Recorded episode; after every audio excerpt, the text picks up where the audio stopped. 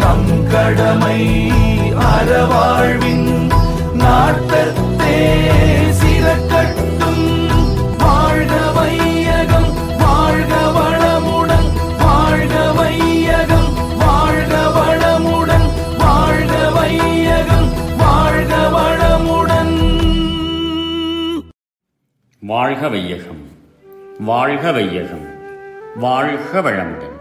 வேதாத்ரி மகரிஷியின் உலக சமாதானம் கவிதை முப்பத்தி நான்கு. இன்று செய்ய வேண்டியது. அன்றிருந்த அறிவின் சூழ்நிலைக்கும் ஆராய்ச்சி திறமைக்கும் ஏற்ப வாழ்ந்தார். சென்றுவிட்ட நாட்களிலே மனிதர் வாழ்ந்து சிந்தனையால் அனுபவத்தால் அடைந்த நேற்று இன்றிருக்கும் சூழ்நிலைக்கு ஏற்றவாறும் எதிர்கால விளைவுகளை யூகம் கொண்டும் என்றென்றும் மனித இனம் அல்லலற்று இவ்வுலகில் வாழ பெருமுயற்சி செய்வோம். மனித இன வாழ்க்கை அனுபவங்கள் தொடர்ந்து மேலோங்கி வரும் இந்த நாளில் நாம் அடைந்துள்ள ஆராய்ச்சி திறமையைக் கொண்டு அக்காலத்தில் இம்முறையாக வாழ்ந்திருந்தால் எல்லோருக்கும் நல்லதாகவே முடிந்திருக்கும் என்று சொல்லுகின்றோம். ஆனால் அன்றிருந்த நிலை மனித இனத்தின் அறிவின் வளர்ச்சி என்ற பல சூழ்நிலைக்கேற்றபடி முன்னோர்கள் வாழ்ந்து விட்டார்கள்.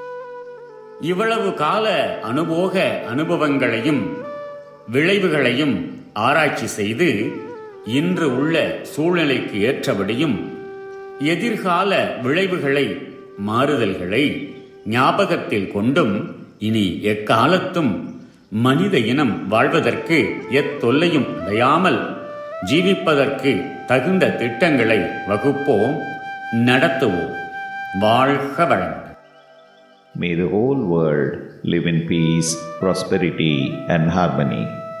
World Peace by Yogiraj Sri Vedatri Maharishi.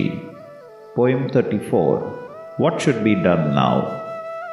In our earnest research on the problems of man and the efforts of planning for a peaceful world, we should not find fault with our ancestors for their way of life. The time, place, and circumstances forced them to live as they did. Due to outdated habits and customs, we find relative difficulty in the modern situation and needs. It is the duty of the present generation to think, plan, and follow an improved way of life suitable for their age. Our plan of life should be widely perspective, covering the whole human society, the law of nature, human behavior developed thus far, and also carry us successfully well into the future.